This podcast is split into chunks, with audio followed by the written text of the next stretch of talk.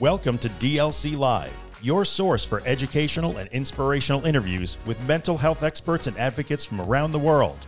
Now, here's your host, creator of the DLC Anxiety Worldwide Mental Health Community, Dean Stott. Hello, I'm happy to be here. Hi, Kim, you right? I don't have my stiff drink. Uh, well, it's not a shit. It's champagne. We're celebrating. It's always a celebration when you're on the screen, Kim. I love it. I love it so much. Yeah. Let's just get right into it. So we're talking about flying today. Uh, tomorrow, the first time I, um, I go on a plane for two years. It's only a small journey. It's only like um, two hours from the UK to Spain. Uh, but yeah, the second that I go on a plane, it is a nightmare. Um, the what I've thoughts are at the forefront of my head. Um, and even though I overcome a panic disorder and all things anxiety related, it's the one thing that I haven't managed to crack.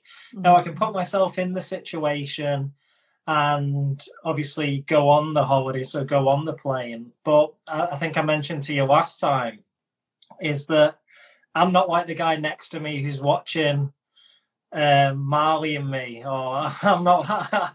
I'm not like the person who sat there drinking. Do you know I mean? The thought of having a drink before getting on a plane just sends me sends me crazy just thinking about it. So, yeah, I'm just looking for some tips, really, Kim, and I think you're the woman to help me.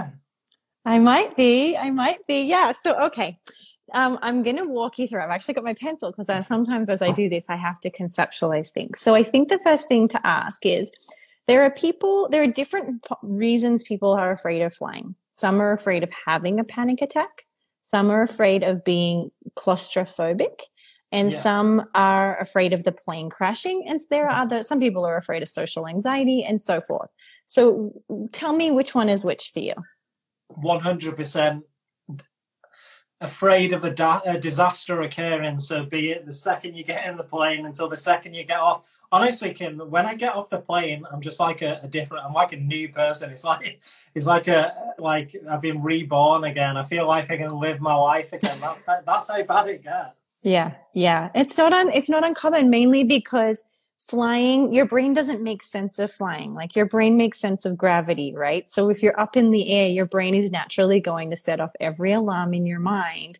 Um, saying like we're not supposed to be in the sky we're supposed to be on the ground this doesn't make sense to me right mm-hmm. um, so i think the first thing is for anyone who's struggling with this is um, first just validate that your brain's setting an alarm off because it doesn't make sense i still can't imagine thousands of pounds of plane in the sky. Like, how does that even happen? Right. So, so I think that's the first step.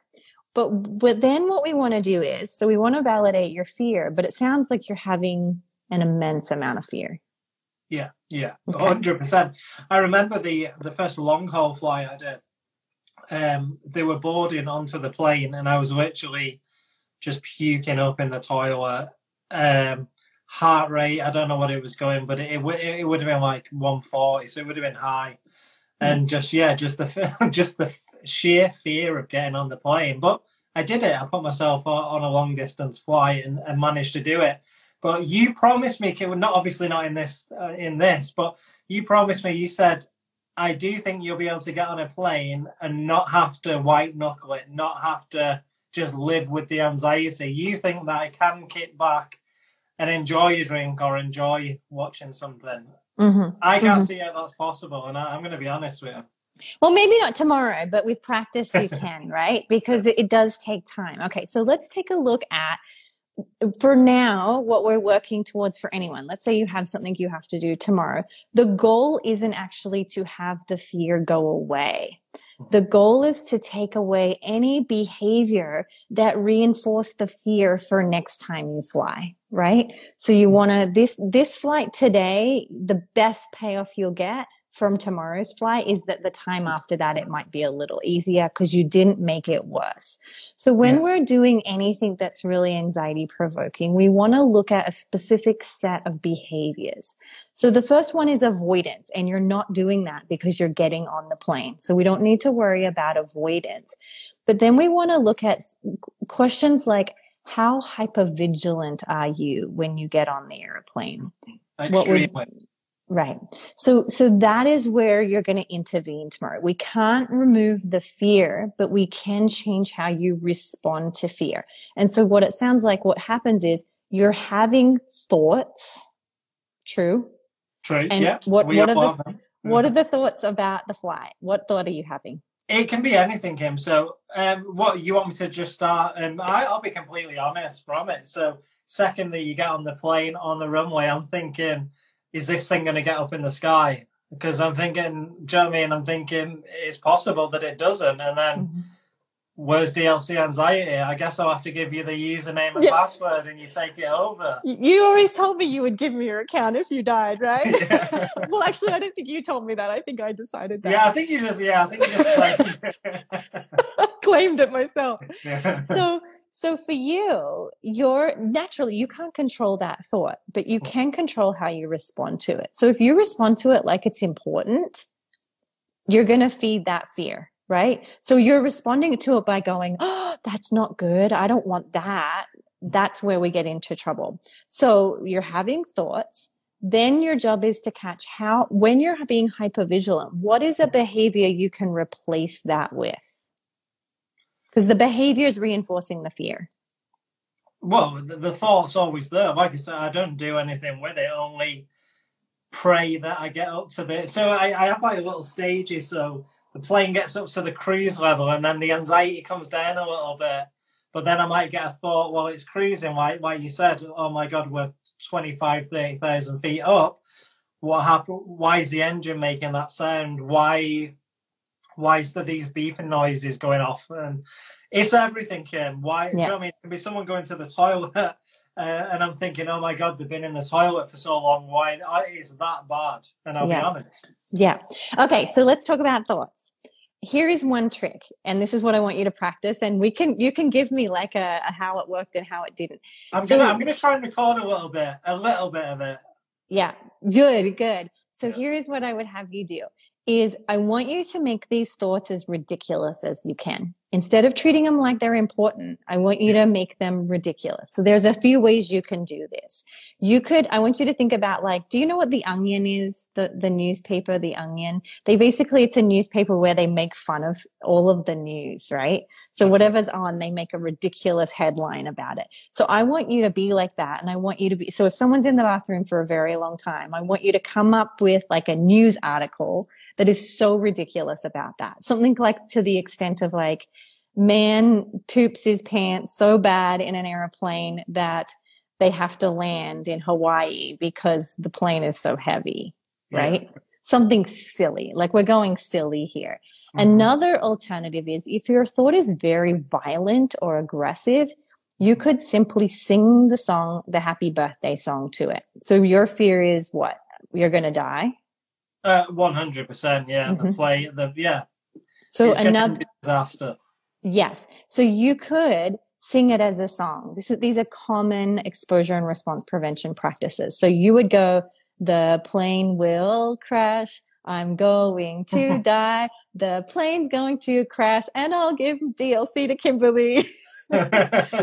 or whatever, right? Whatever it would be. It could be as even if you're having like aggressive thoughts that you're gonna do some kind of terror. Some people have terrorist thoughts or whatever. Oh no, I, I just sit on my seat as the third pilot, just just just navigating us through through this journey. Um, the, there's definitely no bad thoughts from me. Right. Just Right. So your job is to make it ridiculous. Now, again, it's probably not going to make your anxiety go away right in that moment. But what you're doing is you're devaluing the thoughts for the next flight, right? Mm-hmm. You're, you're basically p- being aware that all that's happening is you're just having thoughts. The only difference between you and the person watching Marley and me is that you're having thoughts right? He might be having thoughts and be like, yeah, that's kind of weird. It was the same for me when I traveled from the US during. well, he might se- be having the thoughts, and I just can't see that he's having an internal battle Yes. with himself. Exactly. After September 11, my brain was constantly looking to see who was the next person who's going to do that on an international flight into America, right? So the only thing is that's we're just having thoughts. And so when you have a thought, you can treat it like it's important and, and it's special and we have to respond, or we can make fun of it and not respond to it, right? The next piece is your job isn't to look at other people like you're to find something to do. I actually encourage you to watch Marley and me. and your job is to, uh, it's like this. So you're going to be watching Marley and me, and then your brain's going to be like, but Dean, bad things are going to happen. And you're going to go, maybe, yeah, they might. And then you just come back to it. So that so much that the guy, I want the guy next to you to be jealous of you on how relaxed you look.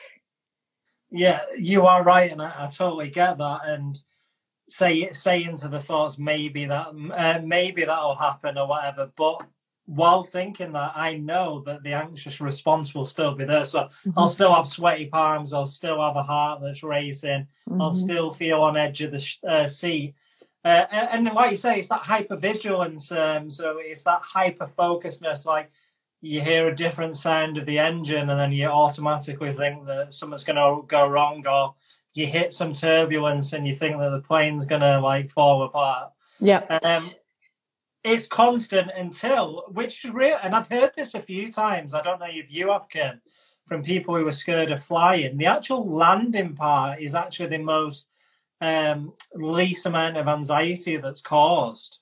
Um, right. the actual, not just like when when the wheels have hit the hit the ground, the actual process of like cabin crew get get ready to land sort of thing. That's where your anxiety starts to reduce, which I always find interesting. I wonder if you if you know what the reason behind that would be.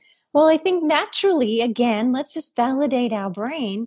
Your brain doesn't want to fall out of the sky at 20 something thousand feet. The closer you get to Earth, the hmm. more your brain relaxes because your, your, your brain knows what happens on Earth. It doesn't, what happens that here? Sense. That just so, makes sense. And and if in terms of the long term, if you had more time here, and we talk about this in ERP school, I know one of the people in the comments is like talking about ERP school, so it's a great opportunity. Mm-hmm. Is we do if we had more time, and I would encourage you to do this today, is write an imaginal.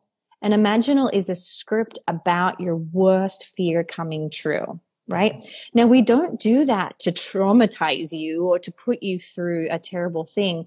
It's because it gets you to practice the scenario because you're having it anyway in your mind as you're at that high flight, um, uh, elevation yeah, yeah. at that elevation, you're having these images of, of, you know, you falling out of the sky or the fire flames going up or whatever it is and your job I don't, actually- I don't even know if it's that I'm having the actual images, it's that I'm thinking that it's a possibility. But it is a possibility, right? Yeah. And it's, you know, but, you, but so is dying in a car crash. So is and me having an earthquake during this live, right? So really it's that you're, yes, it's a possibility.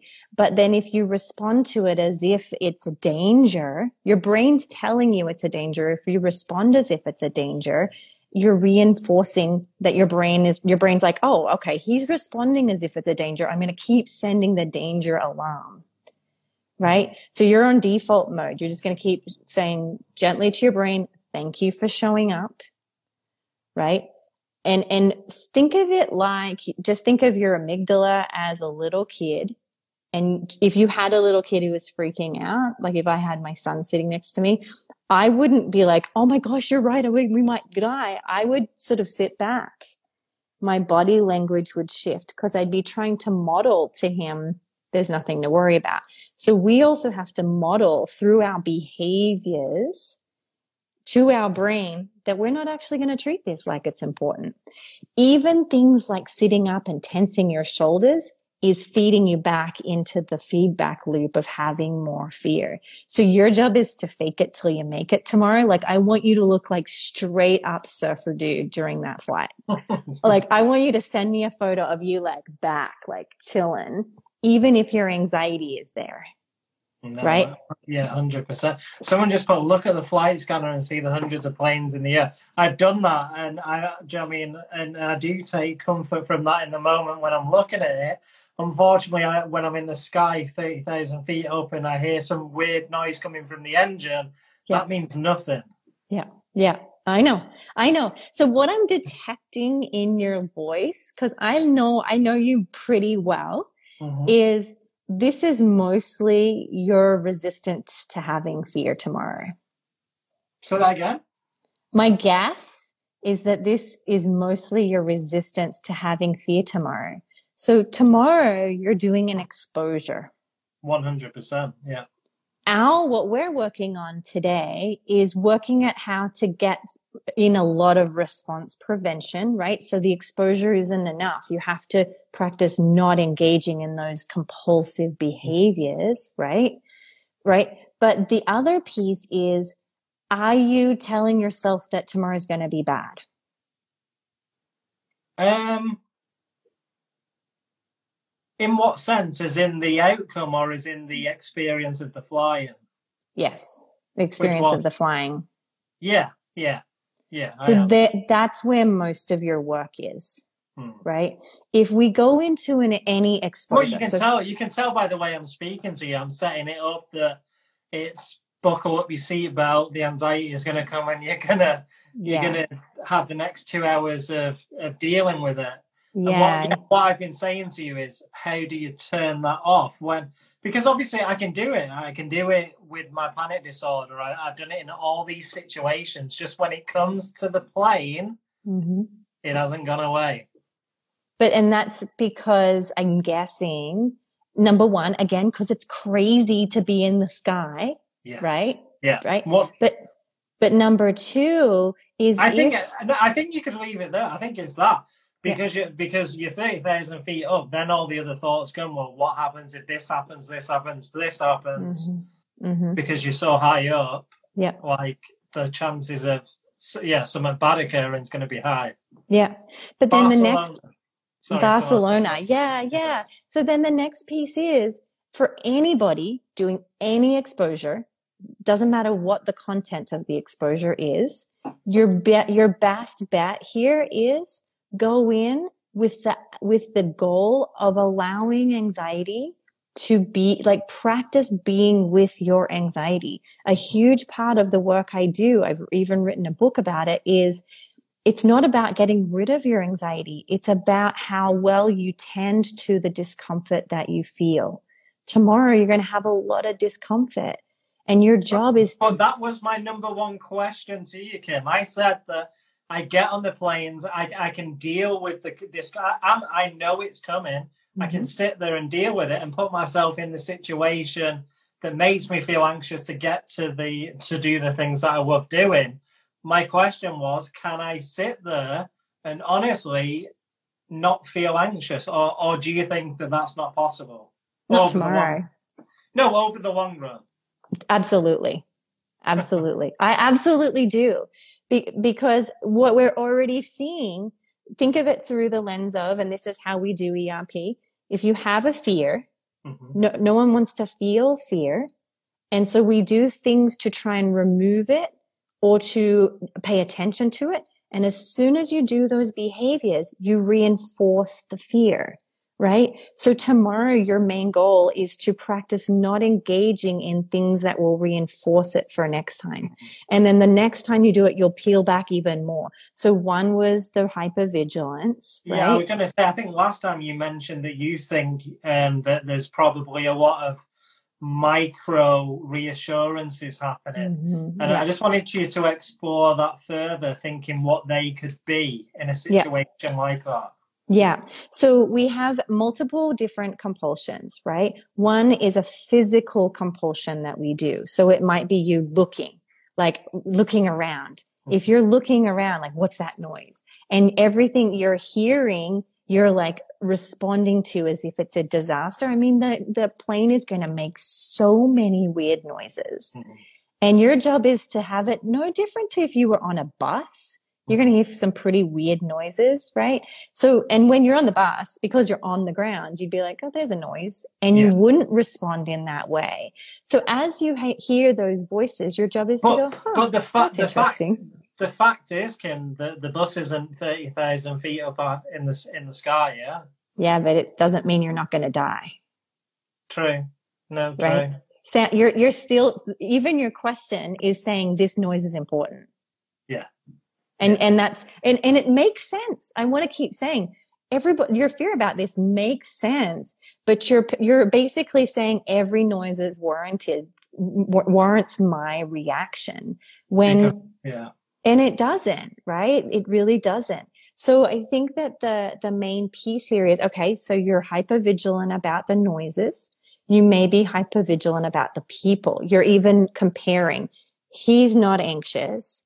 Mm. He's in the bathroom. So it would be you going, okay, let's make up stories about people. He's in the bathroom because he's, I don't know. We could say he's joining the the, the, the Mile High Club. We don't know. Like he's comf- he's comfortable because he's. We could make up a story like he's a clown who travels around the world and he, you know, is a, the best clown in the world. I don't know. I'm making silly things up. So you could do that. Another piece is the, the physical behaviors is even checking the flight hostess, um, hostess and checking the time is a big one. If you keep checking the time, waiting for when it's over, 100%. You're I'll, feeding I'll, the fear.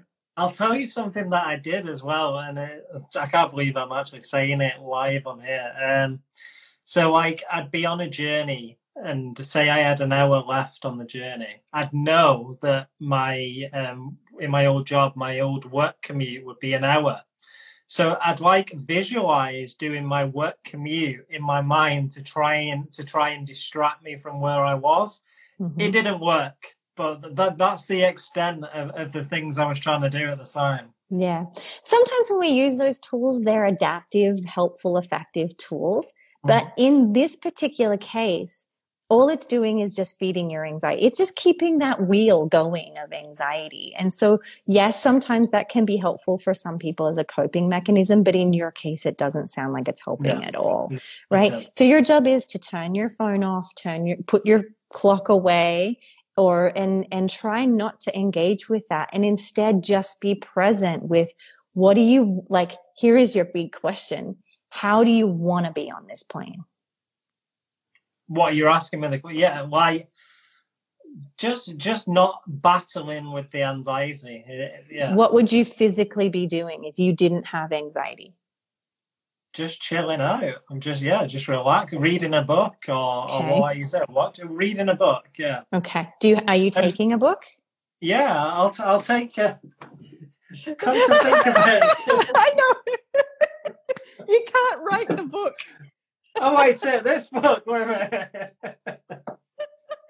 I love now it. you mentioned okay. it. No, no, that's fine. That's fine. Yeah. It's lo- and but anything, I would encourage you to read something playful too, which may be your book, right? but something because you want to be doing the thing that you are invested in and that you value instead of giving importance to fear. Yeah, I'll, t- I'll tell you the problem, like in the past and with the movies as well, is that like when I open the page, I'm literally I'm just looking at the words and mm-hmm. still have the anxiety humming in the background. So I'm not able to read. I'm not able to engage with the film, the television program. I'm not even able to engage in the conversation with the person next to me. Yeah. Because I'm literally hyper vigilant about everything, making sure that everything's going as it should do. As but, as you see it on the flight radar. But the, do you do you see that you're saying I must this is a piece of control. You're letting go of control. So for you to re- read that book, you would have to accept that you don't have control and that there's nothing actually for you to do that's uncomfortable for you. So you want to pretend like you have to keep an eye out on things, gives you a false sense of control, right. keeps you in the cycle. So you want to go on there as remind yourself, I'm the passenger. I'm the cargo. I have mm-hmm. to get on and act like cargo. True, true. Right? I've never, you, I've never thought like that. Right. You have to act like cargo. And because if you don't, you're engaging in this false belief that you have control and this false belief that you need to control. Hmm. Right. Think of it like a very huge limousine that you're in and you're just getting coached to your destination. There's nothing I need to do except observe what shows up and just keep bringing it back. Now, here is the other piece. Again, this is response prevention, but you're going to be reading. You'll open your book and you'll read the first sentence and you won't remember a word you just read. Mm-hmm. And then you'll be frustrated. And then you'll put the book down and you'll go back to controlling. 100%. Your job is, to, it doesn't matter whether you even hear the book. It doesn't matter if you understand it that what matters is that you're not engaging in a behavior that makes it worse for next time. So keep your standards really low. Your, the goal isn't to enjoy this flight. Your job is to actually give anxiety no airtime. I'm just reading some of the comments. So someone said, but you're not on the ground. I feel your pain. Yeah, I know. Um, it's such a, there's such common humanity in your concern here. That's because no, that's the reason I wanted to do this. Not only obviously for myself and for you, and because it's it's a really interesting topic, but because of how common it is. Now, 100%. do you know what I mean? There's a reason why people are drinking before they get on the flight and whilst the flight, and that's to numb like the feelings that they're going through. Um, right. You hear a lot of people saying that. Yeah. Um, someone said, "Oh, is that common for OCD?" They're asking. Yes. All of what we're doing is very common for OCD. This is exactly the same treatment we would use for OCD, anxiety, phobias, social anxiety, health anxiety. So 100%. Um, and it's mostly going through and catching these safety behaviors, right? So your job again, I'm going to keep pushing you here is tend to your fear. Don't dismiss it. Don't say, tell it to go away. Mm. For every time you feel a tightening in your chest, that you soften it and you ask yourself, how do I want this body to be for my next flight and practice doing that? I have to do this all the time myself. I've talked about it. Like when I'm anxious, I kind of tense up and grip onto things and I have to be like, turn your palms upside down and practice like doing nothing here. Right. So what would you, what would your advice be when you, when I notice that I'm, listening out or be in that meerkat trying to trying to scan and, and have that control, what would be your advice in that exact moment that I should be doing? Yeah. So number one, body language matters. So anything that's tight, let go of it, right? Yeah. Turn your palms up. Here is a, I've told you this before. This was a trick that a nurse told me while I was in labor is your body can't be tense if your, if your hands are relaxed. So if you soften your hands, it's very hard to hold tension and have a relaxed hand. So just focus on holding your hands up, softening them, dropping your shoulders. You know, it, it could be as much as your jaw. Try to, like I say, surfer dude, right? You want to, you can't see me, but sit back and mm-hmm. look like a, a, a surfer dude as generic. So you're saying literally sit back and just continue to have these thoughts about being the third pilot, but but put your body position as though you're not having them thoughts. Yeah. Show, show me how you want to sit um, sit in that, on that plane. That's it. That's it. That's it. You're smiling. Yeah. Right. Humor is so important during this. Right is make just make light of this go ah, like again it's like oh isn't it cool?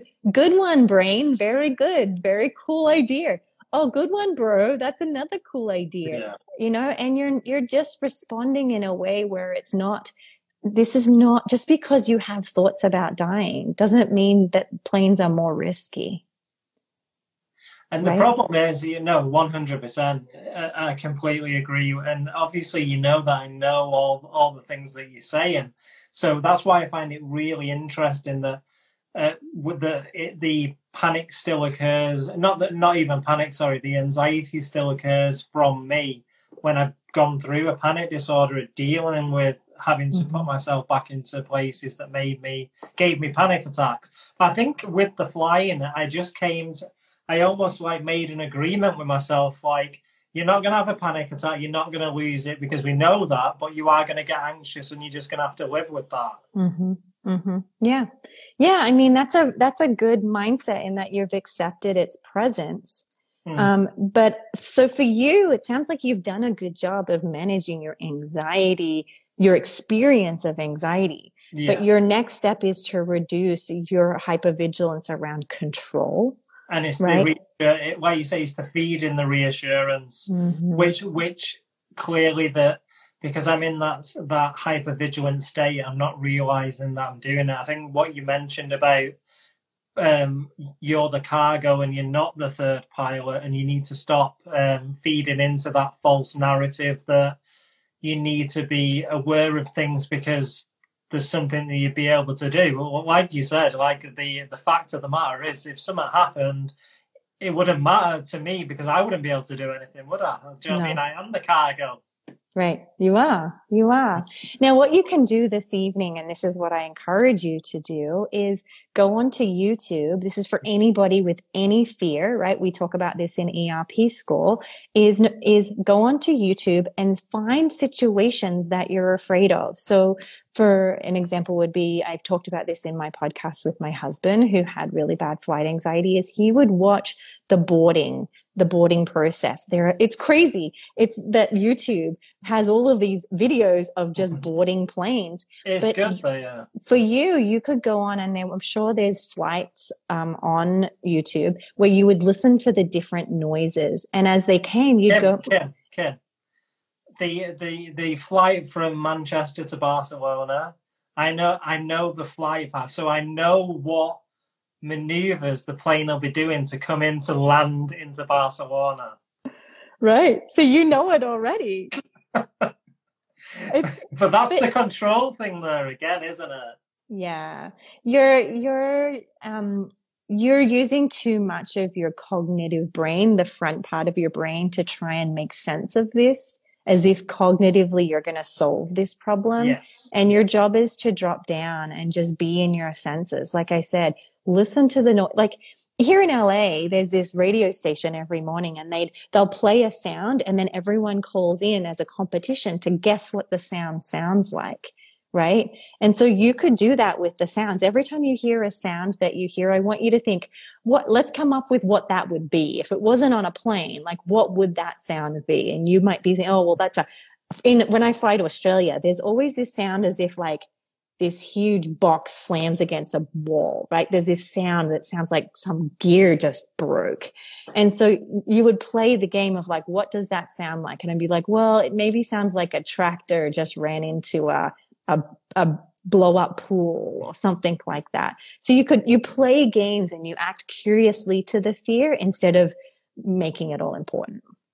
I, have got a good question because obviously we know that in very very rare occurrences and this isn't me trying to feed the anxiety i'm just i'm just trying to give a devil's advocate point of view is that maybe sometimes you might have a problem with the engine and we know that like nine out of ten times everything will be fine they, they're trained to do that but like if there was a problem with the engine and you start seeing smoke from the engine are you saying that you then need to feed yourself a story like oh there's smoke coming no. from the engine like like how would you deal with that so if there's smoke in the engine, yes. I would tell you to do almost the same thing, really? which is, which is because what can you do?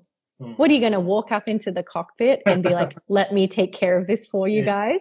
Yeah. Like, no, you have to let the people who do, like, this is the, the, the whole, um, quote, control what you can and let go of what you can't, right? Hmm. Every time we 100%. get into a car or a plane, we do give up control don't pretend you have control if you've already given up control. Hmm. right? And you've given up control as soon as you buy the you ticket. on, yeah. Yeah, you, yeah second you bought the ticket yeah. as soon as you buy the ticket you've already given up your control. Hmm. now your job is to follow through and show your brain that you've committed to not having control hmm. right? And so that's what a lot of this is about. I mean hmm. yeah i, mean, I think I've, you've noticed that with with the narrative that that I tell myself that I haven't given up that other. I, I haven't give up, given up the the narrative that for some reason that I have to try and have my own personal control or just know that everything's ticking over nicely as it should do. Yeah. Yeah. No, you're this is a lot about trust and faith and giving up control and and I'm guessing the reason you cognitively know you don't have control, but I'm guessing your idea of control is making you feel a, a little um, like a defense against your anxiety. So I would actually go back to where you've used your old skills, which is to allow that anxiety just to flow through you. It can't hurt you. There's No, yeah. nothing that can It's not- happen, right? Exactly. It's not the like I said, it's not the actual anxious response that I'm scared of anymore because we know that I've overcome that with panic disorder. Mm. I've I've succumbed to just knowing that I'm going to feel anxious, but I I just want to get to that next step now where yeah, it's not going to happen tomorrow, but hopefully tomorrow is not as bad as what it would have been 2 Mhm. years ago. Yeah. Uh, then the next time it'll know knowing that I'm not feeding this uh, false reassurance, this false control, that hopefully it will start to go down and I can be that person watching Marley and me. Yeah. Because I believe you, Kim. When you say that I can, I believe you.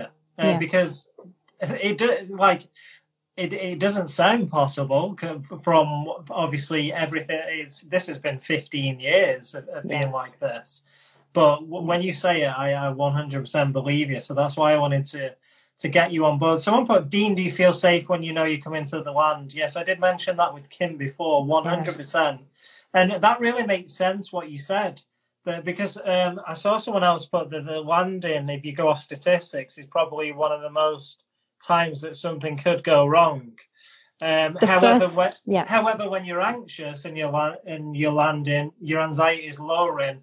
But that makes sense of what you said about you coming more to the ground where you where you are in control on the ground. I guess. Right. I've had clients who've told me they like laid down on the ground and hugged it and was like, thank you, I'm back on the ground, you know? Yeah. And and so again, your job is to just keep saying it makes complete sense that my brain is completely scared. It makes complete sense. Um, I think if you validate it, it takes the judgment out of it.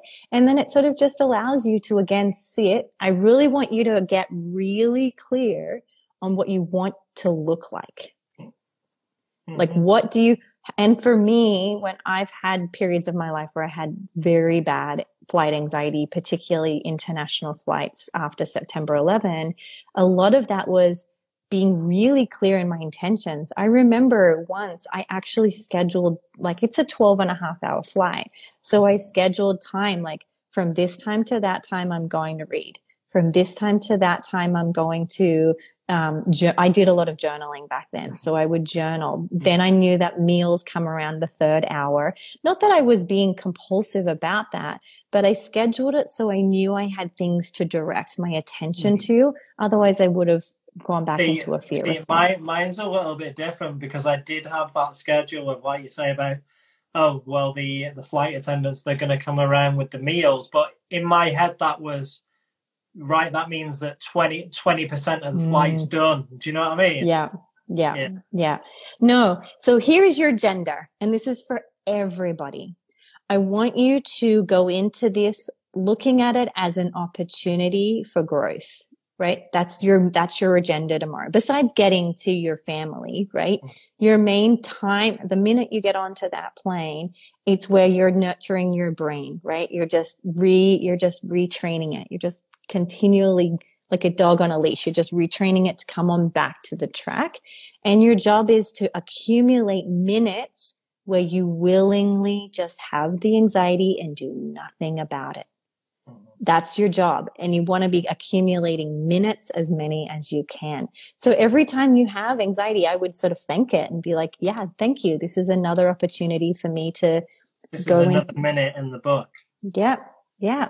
And the more minutes you can accumulate, the closer you get to where fear doesn't have control, Mhm. right? So yeah, so you would say if you hear the noises or whatever, just just see just uh, would you would you say acknowledge it? So yeah, that's the engine making a funny noise. Yeah, You, or you just go, that's interesting. There's a Yeah. noise. I would, because you don't, we don't really know what they are. Like, No. you know, sometimes they sound bad. yeah, Um, but I've had, um, across from me, like a pilot who was flying from one country to the other to take a, to do a flight. And he was like, Oh, that's just the such and such, such and such. And he's here. He is knowing that this is like a good thing. Um, so I would just, I would just go, that's an interesting sound. Sounds a little bit like you know, dropping a, a ice chest onto a concrete slab. You know mm. what I mean? Sounds a yeah. little bit, you know, sounds a little bit like a, a pound of uh, wire or chains being thrown up against a brick wall. I don't know. You can make it up if you want. Um, but I think your job is actually to just be the observer and catch. You're gonna you're gonna see where your your body goes like yeah. this, yeah. and then you're gonna go interesting. All right, let's just go back, right? And even if you have to do that like a million times, it's okay right? Yeah. Okay, quickly, let's just go through because I want to make sure I didn't miss it. So there's a physical behavior, there's yes. reassurance, yes. there's avoidance. There's Avoidance me- isn't the problem. No, 100%. mental compulsions. Mental compulsions. Yeah. So men- whether yeah. so whether you're mentally, your job is to practice giving zero airtime to death. Okay. Like the minute your brain goes to catastrophe, you're to go, oh, interesting. I'm going to come on back. What do I hear? What do I see? What do I feel? What do I taste? What do I smell? Whatever it may be. What am I watching? Yeah. So, like and, you say, with with for example, if we if we just take someone being in the toilet for a for a length of time, you you would say, well, create the, the false story. Well, you don't know it's a false, but create a different story to to the what whatever catastrophe you're thinking it might be. Yeah, not to make the fear go away, but just to have fun with it, right? Got to it. to train your brain that we aren't we aren't giving this any kudos. We're not giving it any airtime, mm-hmm. right? Where again, none of tomorrow is with the goal of making your fear go away. It's to devalue fear's message, mm-hmm. right? so yeah your your job is to be as creative and as silly and as playful and as as surfer dude as you can be i can't wait to tell you the stories of each scenario that i've made up yeah yeah and you might I, find I'll share them as well on, on, my stories and, and tag you in there because i think yeah. it's, it's a real good learning curve um, and like I say, regarding anxiety, anxiety disorders, it's just that last little bit of the mm-hmm. puzzle. Mm-hmm. I mean, do you, I mean, do you think it's classed as a phobia? So, like, same as spider, yeah? Oh, yeah, 100%. It's yeah. actually one of, uh, besides speaking phobias, flight phobias is way up there in the top. Oh. Speaking is speaking phobia is actually higher than death phobia, interestingly. Um, so, but no, it's, it's up there. And again, I think it's because your brain can't compute how you could possibly be up in the sky. Uh, just out of um, just so other people know as well, because I don't deal with OCD like in my day to day living. What would be the reason that I'd show OCD signs in that situation? And is that is that the same for anybody that somebody could be put in a situation and show OCD signs but not have an OCD disorder? Yeah. So the thing to remember here is that OCD involves obsessions and compulsions. Mm-hmm. Um, and, but so do many other disorders. So many other disorders. It depends on just, it's more about, they all have obsessions and compulsions, but some are just classified differently. So the phobia is technically no different than OCD. It's just that the phobia is related to one thing and it's specific mm-hmm. to that one situation. Um, so would they play out exactly the same, but you would be better diagnosed under a phobia than OCD. Yeah, so I can see people saying have a drink, get gets knock your knock yourself out with sleeping pills. That's that's not the route that I want to take. Um, I really appreciate you coming on, Kim, and I, it's been really valuable. I know a lot of people have really enjoyed what you say, and there is a few questions from the followers just before Sure. I release you of your time and you can go and spend the rest of your day living in anxiety free. Uh, when you're on the plane, by the way, Kim, um, do you get anxious at all now or not? Oh, mm-hmm. you do. I do, particularly around turbulence. Turbulence, yes. my, my brain still doesn't understand turbulence. Mm-hmm. Um, even though I've had ex- explained to me scientifically, my brain just doesn't understand that that's not a major, major problem. like so, in my mind, that's like a problem. So what I have behavior to use would you skills. do for yourself? I brace myself. I tense up and I act as if, um, I, I basically when we have turbulence, my, I have the thought that this is us about to fall out of the sky. Yeah. Yeah. And then I respond to that thought as if we are falling out of the sky. The only reason I'd need to hold on is if Yeah. we were falling out of the sky. So that's where I have to keep, you know, again, checking in. Am I responding because of a, you know, is it a thought or is it a threat? And I'm only going to respond to actual real events of Mhm. danger, not thoughts about danger. One hundred percent. Um, let me just get these questions up, Kim, and then have you have you got much planned for the rest of your day? Are you busy? or- I'm good to chat with you. Fantastic. One second. So, what time? I'm just trying to think what time will be on the plane tomorrow. Um, what time would be your time? Five, four, 10 a.m. ish. Uh, yeah, between like 11 o'clock, I, I should be in the fly, uh, in the sky your time, and it's a two-hour flight. So, by your, by your lunchtime, it'll be all over and done with for the first leg. I'm so Um, proud of you. You're doing it. Someone put, um, should I tell the people around me that I'm scared? However, I, I feel shy of telling the flight attendants. What's your advice on this? You can tell them, okay, so it depends on what's happening. If you're feeling shame around your anxiety, shame doesn't do well when you expose it to the light. So telling them, I'm really anxious is a great way to just help you through that shame.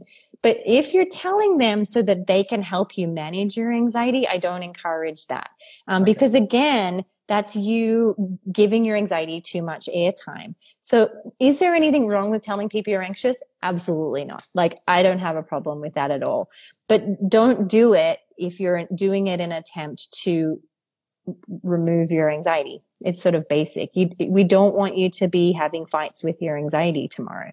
We just want the, person to be like, okay, it's here. If I tell them, that's fine as long as they're not there to take my pa- pain away. Yeah, great, absolutely great. Someone's put, sorry, um, someone's put, I have fear of getting stuck in the toilet, especially during turbulence. Is that like actually inside the toilet or in the toilet cubicle? I think in the cubicle. I have a story about that. I once got a severe stomach bug on a 12 and a half hour flight from Oh, Australia to America. They quarantined me in the bathroom. So I got, they locked me in the bathroom. They wouldn't let me out because I just was vomiting and vomiting and vomiting and vomiting. Um, so I basically slept on the floor of the toilet. Um, Wow. and then when we landed, the air, the, um, FDA or whatever they are had to come and court, like do a whole medical check before they'd let me off the plane. So it's happened. So, and I'm not saying that to scare the person, but what I'm No. saying is it's tolerable, right? Yeah. It's, it's tolerable. It, their fear is no different to yours in that they're having thoughts about it. Mhm. You, just because you have thoughts about it doesn't make it worthy of your response. But I Mhm. think the main thing to remember here is, um, your job is to go, okay, so what? If it did happen, well, how would I handle it? How would I handle it? And you're mostly, you just work your way through it. It mightn't be so fun, but it's tolerable and doable. Um, if the person's afraid of getting stuck in the in the bathroom, they may actually want to do some exposure around claustrophobia ahead of Yeah. time because you know once you're good at being a lot of my clients with claustrophobia we will put them in you know this is a true exposure is they will put themselves in an enclosed environment maybe the trunk of their car with someone they trust who will let them out. Um, and they practice being in very very small enclosed places. What they learn with practice is it's totally doable. It's totally tolerable. It's more about just not resisting that anxiety And I think I think that's really important. Just bringing it back to the specific situation for me is, like you said, what would I do in these situations that one of these things that I'm thinking about would come true? There's not much I could do, is there? Like you say, I'm not mm-hmm. going to put out the fire in an engine. I'm not going to land the plane. I'm not going to, yeah, do do all these things. So I need to let go of thinking that there's there would be a possibility of actually doing anything if that did happen, right? exactly exactly exactly Um, the next question, Kim. I had a terrible fear of flying, so I booked a solo trip and did flooding exposure. I had the best trip ever. Yes. See, I've, I've continuously booked these trips and flooded myself like until I've flooded myself like yeah as much as I possibly can. But like I say, I've al- almost made this agreement to myself that yeah, you can get on a plane and go and see these nice places, but you need need to deal with two, four, six, ten hours anxiety. yeah. I mean, I've never slept on a plane. Like thinking about sleeping on a plane, never. Ten mm-hmm. hour flight, never. Right. But it sounds like you've done a lot of exposure, but you've just got more response prevention to focus on, right? Well, Which yes. response prevention is reducing those safety behaviors that g- give you a false sense of control or you're doing to remove anxiety.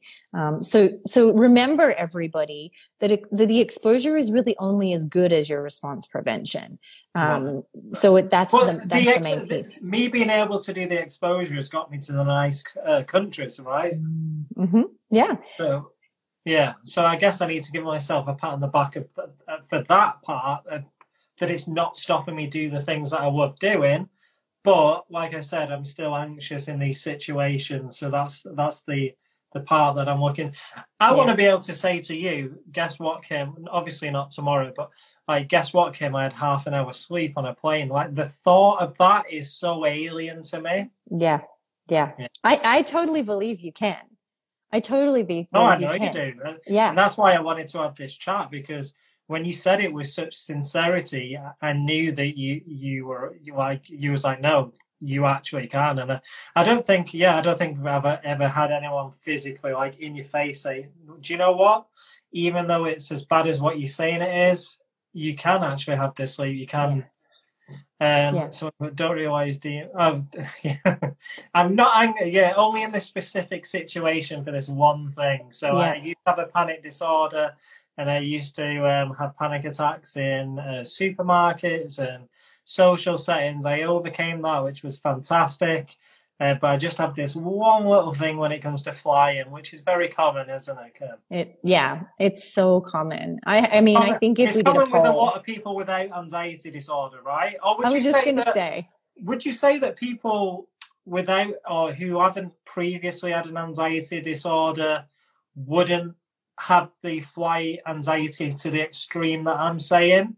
Or would you say that it would be the same? You know, everybody knows I'm an OCD and an anxiety specialist.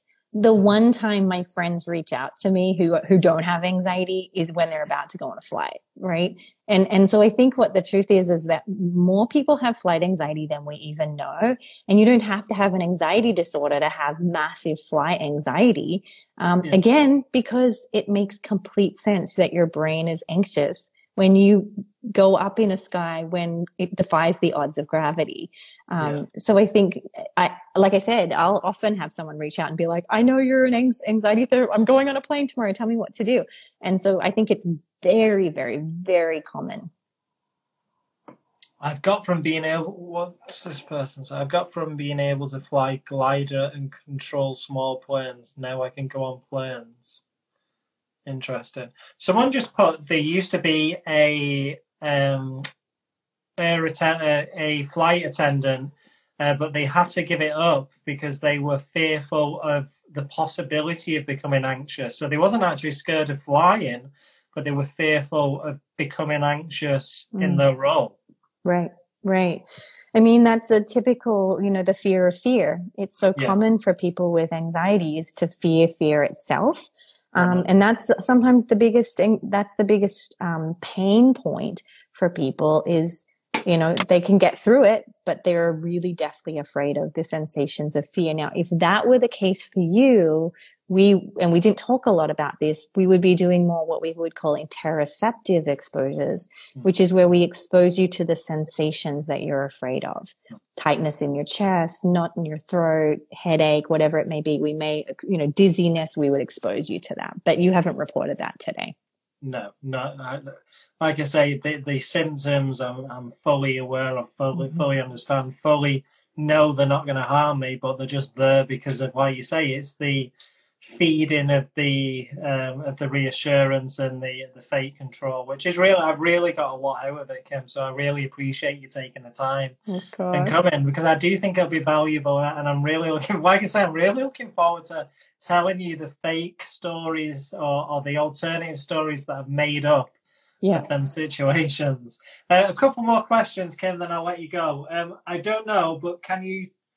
Um, they said is there any science behind trying to sleep before the plane takes off? I mean, you wouldn't have a lot of time, right? It don't, it's not that long. Some people can get. I always, I'm shocked that people get on the plane and this is even taxiing. They're already asleep. But I really? don't know if. Oh, I see this all the time. Wow. People who can just like pass out on airplanes.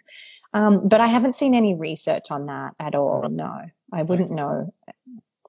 Um, someone put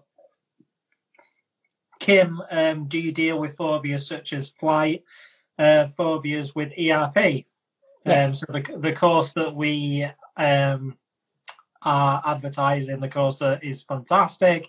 You can get it in my link in bio. It's in Kim's um, link, and yeah, ERP would be fantastic because you said, didn't you? You said Dean log on to it. Right. Yeah. So the way that we do ERP school is because everybody's obsessions and compulsions are different. You yourself write down specifically, we go through them and everyone details their specific cases like we did with you today. Yeah. Um, so you could do it with any specific phobia or any, you know, health anxiety and so forth. I think that's what's great about it, is it? That you've got this model, this structure to help someone through it. And the actual situation doesn't matter too much. It doesn't matter if it's I'm in a room with a, a full of spiders and I'm scared of spiders, or I'm thirty thousand feet up in the sky. The right. the um, the response prevention uh, and the techniques that you would use and the break in the loop of anxiety and reassurance are all the same no matter what the situation is, right? Exactly. Yeah, exactly. Um, someone's put, will this uh, be saved? It will, 100%.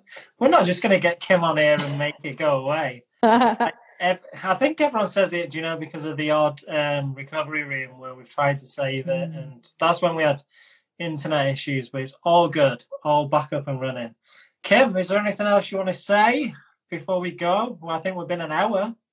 I would say have go and be the version of you you want to be on that plane. Mm. Like get really clear. And every time you find yourself getting all up in your control mode, just go back to what that, what your body language should be. Like let all the thoughts come mm-hmm. and, and good one, dude. Good one. That's how you mm-hmm. respond to each and every one. Oh, good one, bro. Good one. And it's really interesting you said that about be that version of yourself that you, you pine to be. Um, because I remember when I went through a panic disorder and I was getting panic attacks at work, I was speaking to a therapist who was helping me through the uh, grief process of when my dad passed away. And she, she said something very similar. She said, Oh, will you get panic attacks uh, in work? Well, almost put this superhero um, outfit on and zip it up and, and become this version of the person going into work who doesn't have the panic attacks, right. who who isn't scared of their anxiety, and that really helps in that situation. Yeah. Um, shame I've never done it on the plane, but I will be doing it tomorrow. you'll take a photo, you'll have like your Superman outfit on, and yeah. you'll be all ready to go. But that's what Beyonce does. She has a whole alter ego that when she steps out onto the stage, because yeah. she's very shy and very anxious, apparently. So you would do the same thing. It's like, how do I want to show up to this, and then do that. Literally fake it until you make it. Mm-hmm. Mm-hmm. Yeah. Fantastic. Kim, um, where can everybody find you? How can they um, get on the course? sure. The book. The book. Is the book out? Can they get the book? Friday. Friday. So well, guys, they can get the book. You can get it already, you, but you can pre-order, yeah. No, well, it's supposed to launch on Friday, but people are getting theirs already. So you can get me at Kimberly Quinlan on Instagram. You can go to Drew's link if you want the course and I have a workbook. Dre, Dre. Dean, you want to know? I actually put you in my calendar as Drew today. I'm sorry. Oh, I've got it on. I've got, got, Drew on the brain. On the um, you can also get my new book, which is called the Self Compassion Workbook for OCD. It will be out on Friday. Fantastic. Uh, yeah, I bet you're so excited for that. Yeah. Yeah, really uh, excited.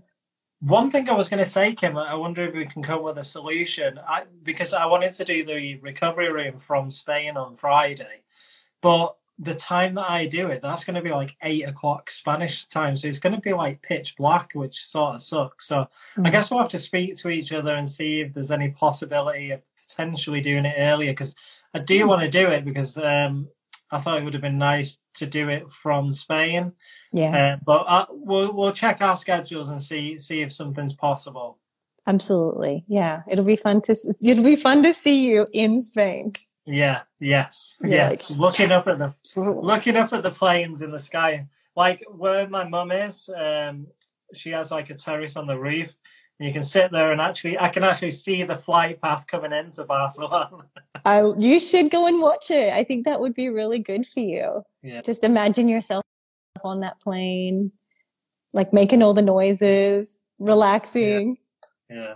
I often sometimes I do that. Like if I'm outside, I walk up and I'm like, there's a whole new. Do you know I mean? There's so many different realities happening on that plane right now, isn't it? And yeah. that you just and it, that plane's just going across in the sky, but there could be yeah. there could be it could be full of 200 deans on there, all yeah. Uh, all being. You need a you need a T-shirt that says cargo on it. Yeah, yeah. I like that. I like that. I am the cargo tomorrow. I'm nothing but the cargo that gets thrown thrown around by the by the stewards and squashed and broken and damaged. That's what Kimberley Quinlan thinks of me. I love it. I love it. No, you're gonna kill it, Dean. You you will. I think no. it'll be a great lesson. It's one of one of the. It'll be the next step of your recovery, right? Yeah, definitely. Well, thank you so much, Kim, for coming on. My pleasure. And thank you for sharing all your expertise and knowledge. My pleasure. And yeah, I guess I'm going to have to t- send you that um, plane selfie. Yeah. Oh, Fantastic. I need you to have your glasses on and be like all back in your chair and oh, 100%. Yeah. Man. All right. Thanks, it. Kim. My pleasure. Have a good day, everyone. And you. Take it easy. You've been listening to DLC Live. Be sure to follow Dean on Instagram at DLC Anxiety. Check our website at dlcanxiety.com and grab yourself a copy of our latest book, Greater Than Panic, on Amazon today. See you next time.